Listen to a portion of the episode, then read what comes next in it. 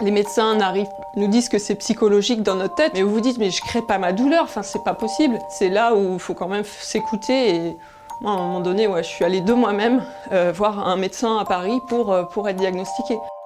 Violette Duval souffre de fibromyalgie. Elle raconte son combat contre cette maladie. Simone Story. Simone Story. Simone Story. Simone Story. La parole donnée à celles et ceux qui font bouger les lignes. C'est des douleurs musculaires et articulaires dans tout le corps en fait. Il y a vraiment des moments où on a un état de crise et euh, bah, on peut rien faire. J'ai des douleurs dans les mains, bah, ouvrir une poignée de porte, ça peut être compliqué. Après, euh, bah, j'ai mal aux épaules, donc porter c'est compliqué. Tous les fibromyalgiques ont mal dans tout le dos, donc euh, ça restait trop longtemps assise, trop longtemps devant un écran. Le froid me pose problème. Euh, donc une clim, euh, une lumière euh, qui n'est pas naturelle. J'ai des maux de crâne en permanence, le crâne est compressé en permanence. Il n'y a pas de traitement miracle, on nous donne en fait des médicaments pour pallier la douleur parce que ce serait neurologique. Mais en fait les, traitements ne sont pas vraiment adaptés, ça nous endort et, et, la douleur elle est là. Donc c'est très contraignant. Quand on m'a diagnostiqué, le docteur m'a dit il faut que tu restes active. Et en fait je crois que je l'ai entendu et je me suis dit bah quitte avec, avec la douleur, je vais essayer de réaliser mon rêve. Je suis partie en 2012. Je pensais partir un an et puis en fait je suis partie trois ans et demi. Donc euh, j'ai traversé l'Asie. Après euh, j'ai travaillé un peu en Australie et euh, je suis arrivée jusqu'à jusqu'en Polynésie. Je me suis mis à la photo et à la marche en fait durant ces voyages.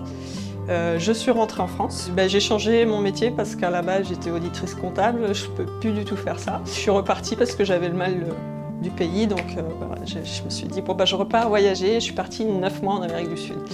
Donc euh, voilà, j'avais le virus du voyage, tout simplement. J'ai rencontré un Américain en Uruguay euh, qui venait de traverser l'Amérique du Sud à pied avec son chien et une poussette. Et quand il m'a expliqué ça, je me suis dit, mais l'idée de la poussette, c'est génial. moi qui peux pas trop porter trop longtemps, moi qui peux pas faire de vélo parce que j'ai des sciatiques et des douleurs assez extrêmes, du coup, je me suis dit, mais ça, c'est vraiment l'idée euh, pour faire un tour d'Europe, euh, c'est ce que je veux faire.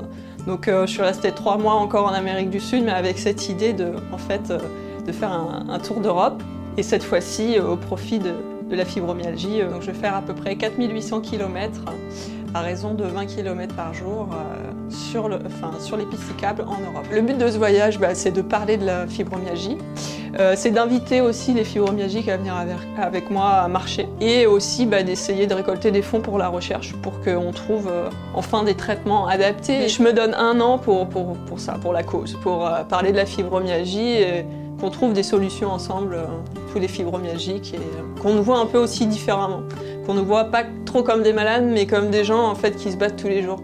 Parce que euh, on a le sourire, mais on se bat vraiment, vraiment. Et je pense que les gens euh, pensent qu'on est, ouais, on est atteint psychologiquement, oui, mais franchement, il faut qu'on nous voit comme des battants. On est des vrais battants. C'était le podcast Simone.